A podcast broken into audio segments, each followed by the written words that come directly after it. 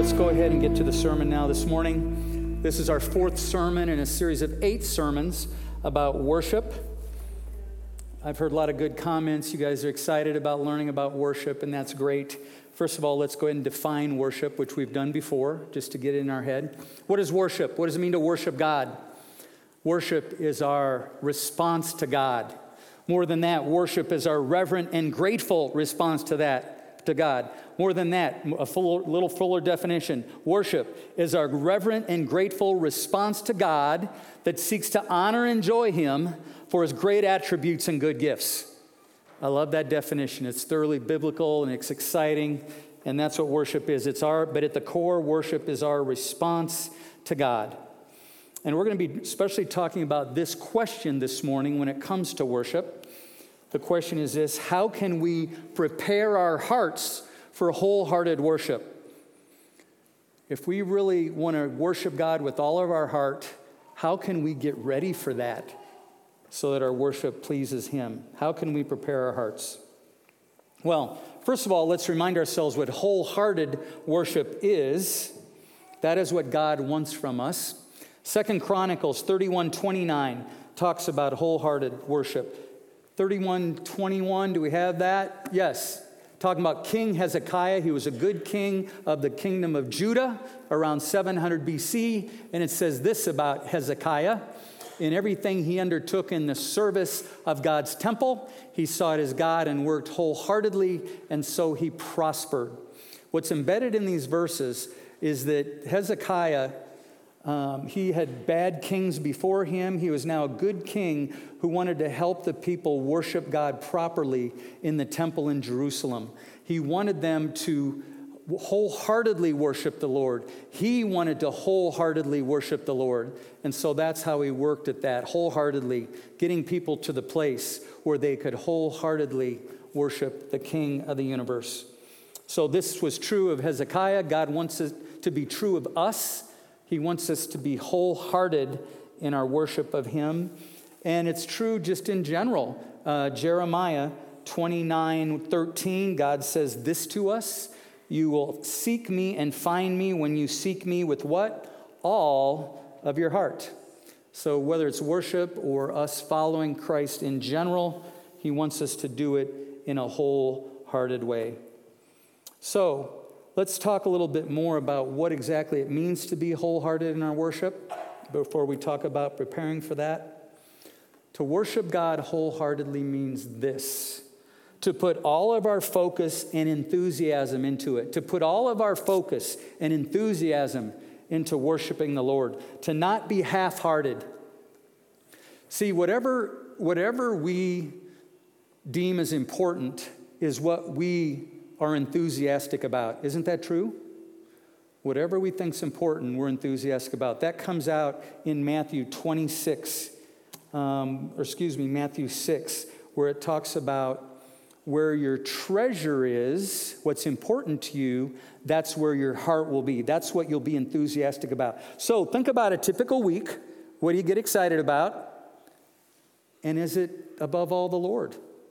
What excites you? Yeah, we're kind of excited about the Super Bowl, fine. Do we get that excited about the Lord?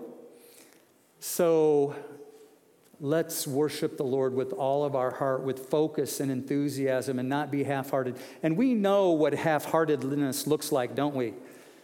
You ever asked your kids to clean their room? Do they normally go, oh, Thank you so much, mom and dad, for asking me to clean my room. I'm focused. I'm so enthusiastic. I'm going to go do it right now. If any of your kids have ever done that, I mean, see if they're sick or something. It's just not normal. Instead, what we get oftentimes when we ask kids or even grandkids to do something like clean a room, it's like, all right, all right. In other words, they're, they're distracted, they're not excited about it. Let's be different how we approach the Lord. Let's be wholehearted. Let's be focused and enthusiastic in the way we worship the Lord Jesus Christ. When my son Ross was a Marine captain in San Diego, he worked at Camp Pendleton, a Marine base there. And since he was a captain, a lot of the people that he would run across on base were lower ranked than him, a lot of privates and lieutenants and sergeants and so forth. And so he got saluted a lot but I would imagine there wasn't always great enthusiasm. You know, they got tired of saluting everybody ranked higher than them and probably a lot of half hearted salutes. But one day, while Ross was walking at Camp Pendleton, suddenly this private ran up to him and, and began enthusiastically hugging him. And at first he's going, Man, what is going on here? Well, before he could say a thing or see who it was, this sergeant, a Marine sergeant who was nearby, ran up and began chewing out this private in an angry way. How dare you hug a captain? You're just a private. That's totally inappropriate. What are you doing? Ross saw who was hugging him and said this to the sergeant Sergeant, forgive this young man. He's my nephew, Michael and he's just arrived here from Iowa. So please forgive him. Well, the sergeant backed off, of course. But the point is, Michael was so excited to see Ross that he was enthusiastically hugging him. He didn't care about the rules, he didn't care. All he was focused on is he saw this person he loved, and he wanted to enthusiastically show his love for him. That should be our attitude toward the Lord, shouldn't it? we should be so excited to have the opportunity to spend time with Him, whether it's in devotions at home, whether it's here in a church service, church service together.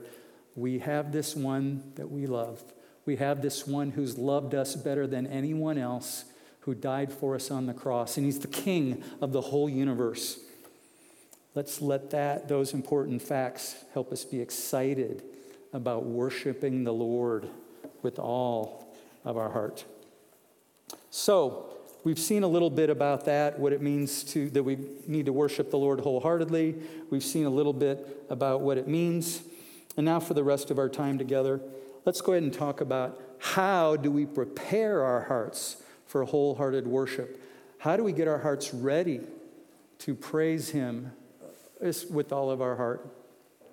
And, and by the way, we do need to prepare to worship the Lord because it just doesn't come easily in this lifetime. There's so many distractions around us TV, computers, phones, and everything else in the world.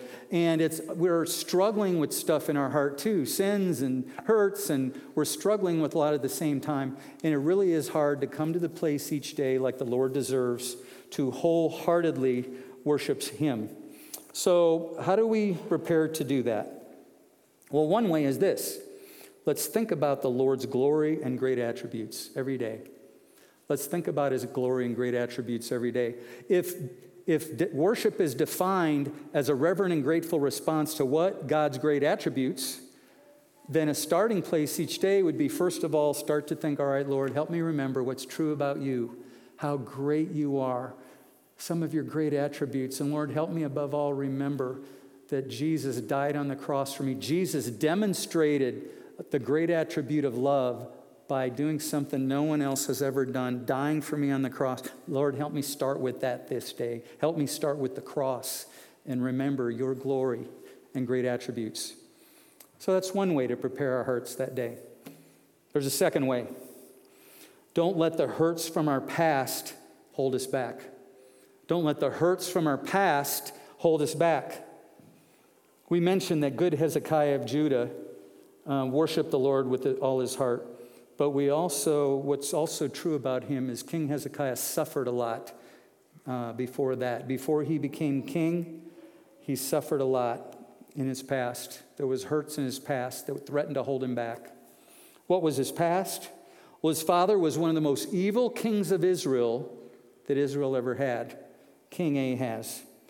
And in Second Chronicles 29, excuse me, Second Chronicles 28, verses 1 through 3, it talks about how evil King Ahaz was, the father of Hezekiah. It says this Ahaz was 20 years old when he became king, and he reigned in Jerusalem 16 years. Unlike David, his father, he did not do what was right in the eyes of the Lord. He followed the ways of the kings of Israel and also made idols for worshiping the Baals.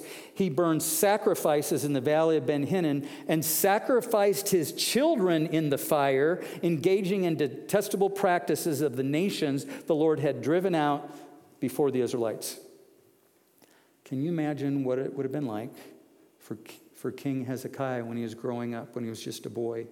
He had an evil father who was sacrificing many of Hezekiah's siblings in the fire. And when they did that, the kids would have been burned alive. Can you imagine having a father that way? A father like that? And not only that, it makes sense probably that King Ahaz would have been forcing Hezekiah to worship false gods. Hezekiah probably didn't want to, but he was forced by his father. The point is this King Hezekiah had a lot of hurts in his past. And it would have been easy with that kind of a past to let those hurts cause him to shut down and not become the wholehearted worshiper of God that he became later. But he didn't let the hurts from the past hold him back, did he? Some of us in this room might have some hurts in our heart from the past. Some of us may have had a mom or a dad or other people in our life that were cruel or mean to us in some way, and there's still some of that hurt sitting in our heart. We have unresolved hurts there. And what's easy to do when we have unresolved hurts in our heart, it's easy to become kind of a closed, cautious person to protect our heart so it doesn't get hurt again. And when we're that kind of person, what does that do to our worship? Our worship becomes more closed and cautious. Hurts from our past that are holding us back. So, let's talk about what to do about that. First of all, I think God would want us to maybe make a list of those hurts. God, which things from the past, we've all been hurt a lot, but God, which things from the past do you want me to remember that are maybe still sitting in there? So make a list of those. Second of all, know that as we take those to the Lord, then he promises to comfort them in Matthew 20, Matthew 5, 4. Blessed are those who mourn, for they should be comforted. And third, let's talk to somebody about those things. Let's pick a good, loving, wise friend to talk about what we've been through. They can tell us about their life. And if necessary, then let's also visit a Christian counselor. I can help you find one if you want, um, or I can do it. But either way, let's, if we need to go to a wise Christian counselor, there is no shame in that. But the point is, let's do whatever it takes to stop being such a closed, cautious person or even an angry person. It's easy to get angry about the hurts of the past. Whatever the case, let's do whatever it takes to reject those things and instead remember what's true about us that the King of the universe, if we've trusted Christ as Savior and Lord, loves us. We're beloved children of the King of the universe. He thinks we're special, and we can go from there. Unfortunately, working against us is Satan in the world. Satan in the world loves to tell us lies. John 8:44 says that Satan is a liar and many in the world follow him on that. And they may tell us lies as we are growing up and even in our adult years. It can be it can be lies like this. Oh, the people in your past, the reason that they hurt you is because you're a loser. Or why are you letting your heart be excited about the Lord or about other things? Don't you know that when you get excited about things like that, it makes you look foolish? Many of us are afraid of looking foolish. Time to put that away. The Lord's more important. Or, I've been around ladies who talk about their hurts of the past where they've heard and believed lies like, You're really not very pretty. You're really pretty ugly. And women believe that, and it sits in their heart and it hurts their relationship with Christ and others. Or to men, Satan may whisper, we might believe this lie. You know what? You're really kind of a wimp. You're not very courageous. You're not very strong.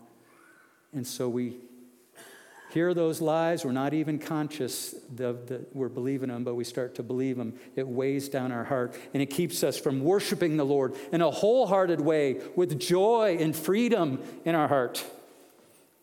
Well, it's time to get rid of those lies, to become aware of them, reject them, and replace them with the truth that we are beloved children of the King.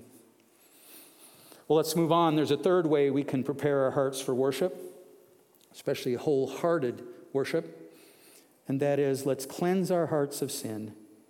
Let's cleanse our hearts of sin. We see in Second Chronicles 29, 3 through 5, it's talking about Hezekiah. And this whole chapter is talking about he's trying to get the people in Jerusalem ready to rededicate the temple to the Lord, to worship the Lord in a wholehearted way. And to do that, he wants them to get ready to worship the Lord in a wholehearted way, to prepare themselves to do that. And so this is what it says in 29, 3 through 5. In the first month of the first year of his reign, he, that is Hezekiah, opened the doors of the temple of the Lord and repaired them. He brought in the priests and the Levites, assembled them in the square on the east side, and said, Listen to me, Levites. Consecrate yourselves now and consecrate the temple of the Lord, the God of your ancestors. Remove all defilement from the sanctuary. So let's talk about a couple of these words and phrases here. First of all, let's talk about the phrase remove all defilement. That's the NIV version. Defilement here, this is really an ugly word, it refers to filth. We don't often use that word, do we? But this is saying the sins that had been committed under previous kings in Jerusalem as people were doing false worship, their false worship, the things that let get in the way of truly praising God like he deserved, God calls them filth. I don't know about you, but that's a new way of thinking about sin in our lives. Sometimes we think, oh, you know, my sin's not too bad. Well, let's start thinking of it as filth. That, that might help us a little bit more realize how serious sin is in God's eyes and that we need to do something about it. We need to cleanse it out of our lives. And part of that cleansing involves confessing it to God, asking Him to help us grieve over it, and then turning from it. And as we do that, as we confess, as we repent, God promises we'll be forgiven of it. Forgiven in the sense that our sin won't stand in the way between us and God. When we, when we first received Christ as our Savior and Lord, we're forgiven in the sense that we are going to heaven, and nothing can change that if we've truly received Him as Savior and Lord. But then, as a Christian, we sin, and our sins get in the way of us really enjoying a relationship with God, really worshiping Him in a wholehearted way. So, we still need to confess our sin as Christians so we can clear away the sins that get in the way of worshiping Him. And then, in that sense, we become forgiven each day as we do that. So we need to keep up with that each day, cleansing our sin. Now, at this point, some of you might be saying, now, wait a minute, time out, Scott. You talked about, this passage talks about Hezekiah cleansing the temple, and then you're kind of talking about cleansing our hearts as an application of that. Are you sure that's the right application? Yeah, I am. Let me tell you how in Scripture. In fact, last week Matt talked about how our bodies are now the tabernacle or temple of the Holy Spirit. The tabernacle or temple was a place where God's presence resided, the Holy Spirit resided, God dwelt there. And now our hearts in the New Testament are called the temple of God in places like I believe it's 1 Corinthians 6:19. So, let me take that a step further. Our our body is the temple, but the Holy of Holies, the inner room of the temple, you know what that was? The throne room of the king. The throne room of the king. 1 Samuel 4 4 talks about the Holy of Holies being the throne room. 1 Corinthians 28 2 talks about the ark that was in the throne room being the footstool of the king footstool. God in that Holy of Holies is invisibly on his throne. The Holy of Holies was the throne room of the King of the universe. That's where that was his dwelling place. But then he, Ephesians 3:17 says something amazing. Christ dwells in our hearts. Christ means king. I believe the New Testament is teaching that our heart is now the throne room of the King of the universe. And if that doesn't motivate us to prepare our hearts for worship, I mean, check your pulse, okay? Um, there's, you're in big trouble. Our heart, do you hear what I said? Our heart, it's okay to say praise the Lord after this. Our heart is the throne room of the King of the universe. Thank you. I know I had to force it out of you a little bit, but thank you for still doing it. It's an amazing thought. Ponder that. What an amazing thing. Our heart is the throne room of the King. And that should inspire us to cleanse our hearts, to make it as clean and fitting for Him as possible, fitting for a king. And while we're talking about cleansing, let me just mention this. It might be a little bit of a rabbit trail, but I think it applies. Plus, it's a pet peeve of mine, okay? So bear with me for a second. While we're cleansing our hearts, let's also make sure and cleanse the songs we sing, the worship songs we sing. Let's make sure that we're only singing worship songs whose words honor the Lord and really accurately depict his glory and greatness. There's a certain worship song, I'll give you one example. There's some worship songs that just drive me a little nuts, all right, Christ, that are Christian songs, but their words I don't think are totally befitting of a king, King Jesus. Here's one up here now. I, I tried to protect the author and the song and, uh, and whatever. If this is one of your favorite songs, then come talk to me later. Uh, here's the words from a certain Christian worship song I found recently. I'll let my words be few Jesus, I'm so in love with you, the simplest of all love songs I want to bring to you.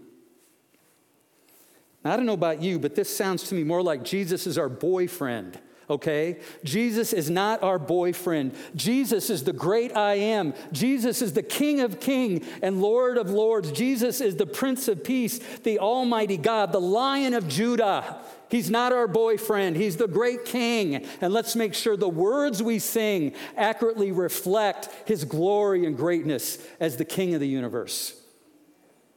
Enough said. Let's make sure our songs are clean. The ones we sing at home, too. That, you know, if a tune is really good, it's easy to get into it, but let's also, now wait a minute, are these words accurate to who you are, Lord? Are these words pleasing to you? Let's make sure of that.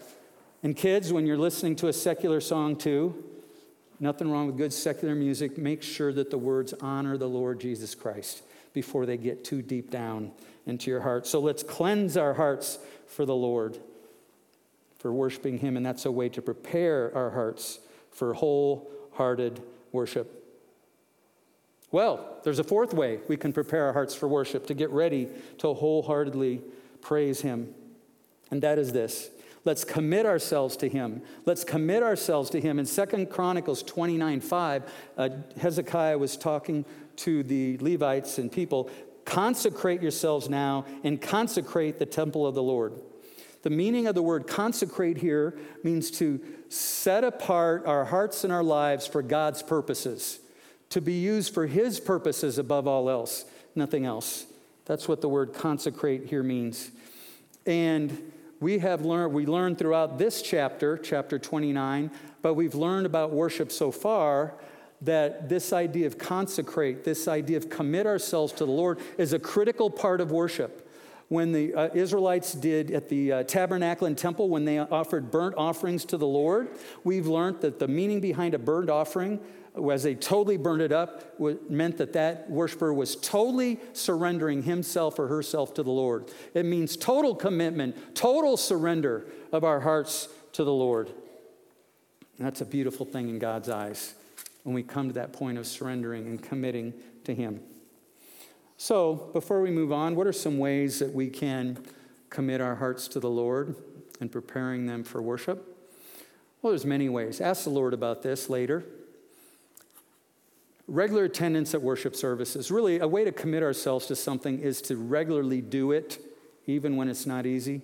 Regular attendance at worship service. Yes, we know there's times you can't make it. God understands that. But regular attendance at worship services would be a part of committing ourselves to the Lord. Having regular devotional times at home, getting into the Word and praying then and praising the Lord and having regular worship at home as a way of committing ourselves to the Lord continually each day thinking of his glory and then praising him for it. We've talked about that in the past. And then confessing sins in our heart and remembering that because Jesus died for us, we are forgiven. We are forgiven. So, those are some ways to commit ourselves to the Lord. And above all, it has to start in the heart. And if our heart is not excited about doing, worshiping God, committing ourselves to Him in those ways, then let's say, God, show me what's wrong with my heart. What's getting in the way of my heart being excited about you, of preparing my heart to worship you, of committing myself to worship you? All right. Let's uh, move to the fifth and final way. Or no, we got two left. I know you're extra excited. Not one, we got two left, but we'll get there. These are important. There's a fifth way we can prepare our hearts for wholehearted worship. And I might get some people mad at me on this one. In fact, I'm going to have Linda go out, start the car, and be ready to whisk me away. So, Linda, if you hear some murmuring, be ready to go out and start the car. Um, but, but let's hope that's not the case. A fifth way that we can prepare our hearts for worship is this we need to be ready to break the rules. We need to be ready to break the rules. Oh, Scott, you've done it now. This is a church, we have rules. You're saying that we need to be ready to break some rules when we worship God? Oh, Scott. All right, well, let me, before you uh, kick me out or anything, uh, let me first explain what I'm talking about because I think it's clearly in this passage in Second Chronicles chapters 29 and 30. In these two chapters, there are three times that the Jews broke the rules in worshiping God. Hezekiah and the Jews, even though they were preparing the temple to worship God with all their heart, three times they broke rules. One time was this. 2 Chronicles 29 34, only the priests were supposed to skin the animals for burnt offerings, but they didn't have enough priests, so they let some of the other Levites who weren't priests skin the animals and get them ready for worship. Ooh, they broke a rule. Second time they broke a rule in this, this, uh, these two chapters. Second, in chapter 30, verses 2 and 3, it says that Hezekiah and his people celebrated Passover in Jerusalem on what? the second month of the year. Does anybody know when they were supposed to celebrate Passover? Very good. You get a cookie afterwards. That is exactly right. The rule said you're to celebrate Passover on the first month of the year, but they broke that rule. Why would they do that? Because People throughout Israel were supposed to come to Jerusalem to celebrate the Passover, but people hadn't been used to doing that. They'd been used to living under ungodly kings, not coming to the Passover. And so, to give them grace, to get them extra time to get to Jerusalem, celebrate the Passover, Hezekiah said, You know what? Let's let them come the second month instead. And he prayed that God would forgive them for that. God said, I will go for it. Second time in this passage, a rule was broken. And then one other time, uh, Second Chronicles 30, 18 and 19. As the people came to celebrate Passover, they were supposed to first purify themselves in certain ways, but many of them didn't. They didn't know how, they didn't remember how, and Hezekiah and his leaders allowed them to still come and celebrate the Passover. Ooh, they broke a rule, but it was okay in God's eyes because it was helping his people come to a place of being prepared to wholeheartedly worship Him. All right, now for the dangerous part. How do we apply this to our lives? Are there rules we need to be ready to break? Uh, Linda, I think you really should go out and start the car now. Um, this is the part I could be in trouble. All right, first of all, let me make this clear. I am not saying that any in this New Testament age there are any clear ways of worshiping God and living for Him that we should break. For example, we're not going to say all of a sudden that it's okay for people who haven't received Christ yet to take communion. That's important rule, 1 Corinthians 11, important principle. No, we're not going to throw out rules and, and clear biblical rules. Maybe one way to think about it is this Are there certain personal rules we have in our head that aren't necessary, that are getting in the way of our worship? Are there certain principles and rules from our past or whatever floating around in our mind of things we shouldn't do that really, in the end, are hampering our worship? Let me give you a couple of examples. Do any of us have it floating around in our head that if we are going to worship God in church and sing and we don't have a good voice, we better not sing too loud? Ooh, that's a rule. We don't want people to hear it. You know what? God doesn't care. We don't care. I don't care if you have the worst voice in the world. He doesn't either. Sing to the Lord with all of your heart, wholeheartedly, and He will be pleased. Let's get rid of that rule right away. Or another rule we may have is that during a worship service, we got to really be looking around us so that we don't do anything that everybody else is not doing at the exact same time. We better stand up right away when everybody's standing up, sit down as soon as they sit down. We dare not fall on our knees and worship the Lord if nobody else is. That's a rule in our head. Bad rule. You come in with the whole heart to worship God. You sit down, stand up, and fall on the floor, whatever you want to do, as long as you don't knock anybody else over in the process. We don't care. God doesn't care. Let's not worry about what everybody else is doing, and then we have to do exact same thing. Another rule you have to pretend you're happy when you come to church to worship God. That's a terrible rule. Because you know what I find a lot of people do if they're struggling and not happy? They don't come to church that Sunday because they think if I come to church to worship God, I got to look happy. No, you don't. If you're struggling that week with something in your heart, come anyway. We don't care if your face looks terrible, if you got bags under your eyes, you're looking terrible. Come be with us. We want to be with you. God wants to be with you, whether you're feeling all happy or not. Let's break that rule. Let's come even when we're struggling so we can be together with the Lord. Maybe in another way, what I'm saying is this let's follow the Holy Spirit in our worship. We got this strict way we think of worshiping God in our way, and we can't break it. No, let's follow the Spirit of God. And if He puts in our head to suddenly kneel here in church, if he puts in our, said, in our head when we're having devotions at home to suddenly fall on the floor and praise him, we've never done that before, let's do it. Let's let our hearts be free in a wholehearted way to worship him in the way that he deserves. Let me mention one other way that we can prepare our hearts for wholehearted worship before we start to close up. It's not in Second Chronicles 29 or 30, but it's important. And it is this Let's remember that our wholehearted worship gives joy to the Lord. We don't think that way, I don't think. Let's remember that our, if we worship the Lord with all our heart, it delights him, it thrills his heart. Isn't that amazing to think that we can give the King of the universe, who doesn't need a thing, we can give his heart joy? I think that can prepare us to worship the Lord in a more, more wholehearted way. But you say, Scott, I haven't seen that in the Bible. Where is it? You got to prove it to me. Well, good. I'm glad you're saying that. One of the places we can prove that is in um, Leviticus. In Leviticus, then um, it talks about the Jews worshiping the Lord by offering burnt sacrifices and other sacrifices. And Leviticus 1 9, 13, 17, Leviticus chapter 3, 5, and 16. After each time they're offering these sacrifices to the Lord, they're worshiping the Lord, there's an interesting phrase. It says that their worship was an aroma pleasing to the Lord. Their worship was an aroma pleasing to the Lord. Now, that word pleasing, that's a big understatement. The word, when it says something in the Bible that it pleased the Lord, it really means he's thrilled. It gives him great joy application to us when we wholeheartedly worship the Lord by surrendering to Him and all the other things we've been learning about. He is thrilled. We have the opportunity and privilege of giving joy to the King of the universe.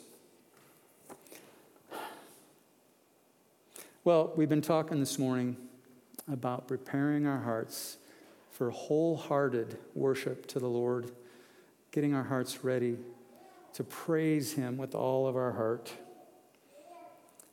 And, you know, this preparation, preparing our hearts for worship, isn't just a last minute thing we do right before we get to church.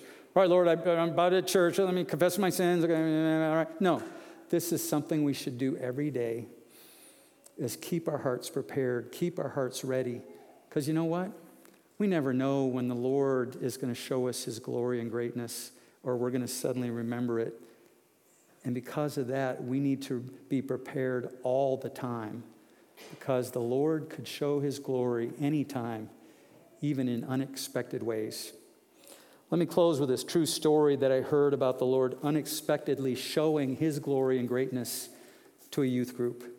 This happened out in California several years ago. I talked to the man who was part of the church where the youth group was where this happened. This youth group every year was used to going out to this uh, retreat, beautiful retreat site in California along a lake.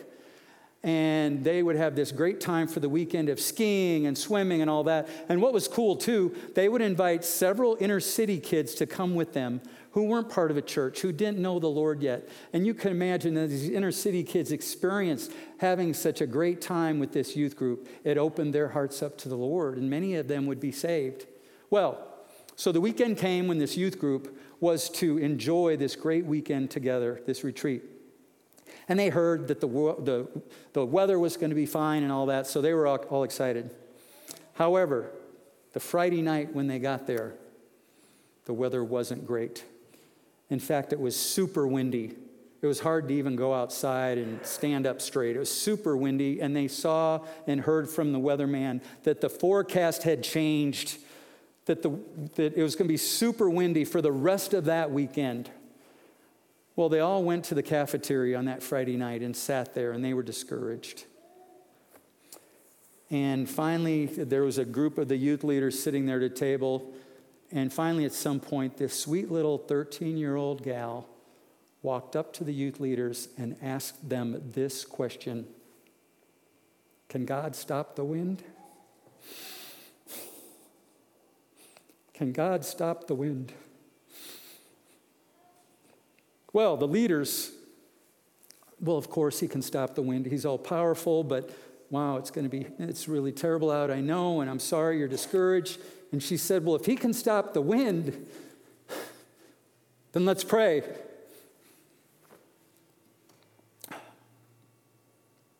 So the youth leaders got the attention of all the youth in this cafeteria, and they had the little girl lead them in this heartfelt prayer Lord, we are so discouraged. We have worked so hard to prepare to come to this retreat with friends from the inner city, and we wanted to swim and boat and just have a great time together. But Lord, this wind is wrecking our weekend. Please, Lord, can you stop the wind? Well, Everybody went to bed that night, and I'm sure many were thinking, oh, this was nice. This 13 year old girl prayed this nice little prayer, but they didn't really expect much to happen. And so they all went to bed. And at about six in the morning, they heard the shout, shouts in the camp. And it was the little girl shouting out, God, stop the wind! God, stop the wind! And they looked out and they saw that the weather was calm. God had stopped the wind. Now, I don't know about you, but I think it's, it's, I think many of us at some point in our life through discouragement, we stop believing that God can do miracles. We stop believing that God can demonstrate his glory in some amazing ways in our life, big ways and small ways. Well, we need to start believing just the opposite. We need to believe that God will do what's best and is able to do what's best and will do what's best. We need to start believing that God is able. We need to start believing that our God can stop the wind.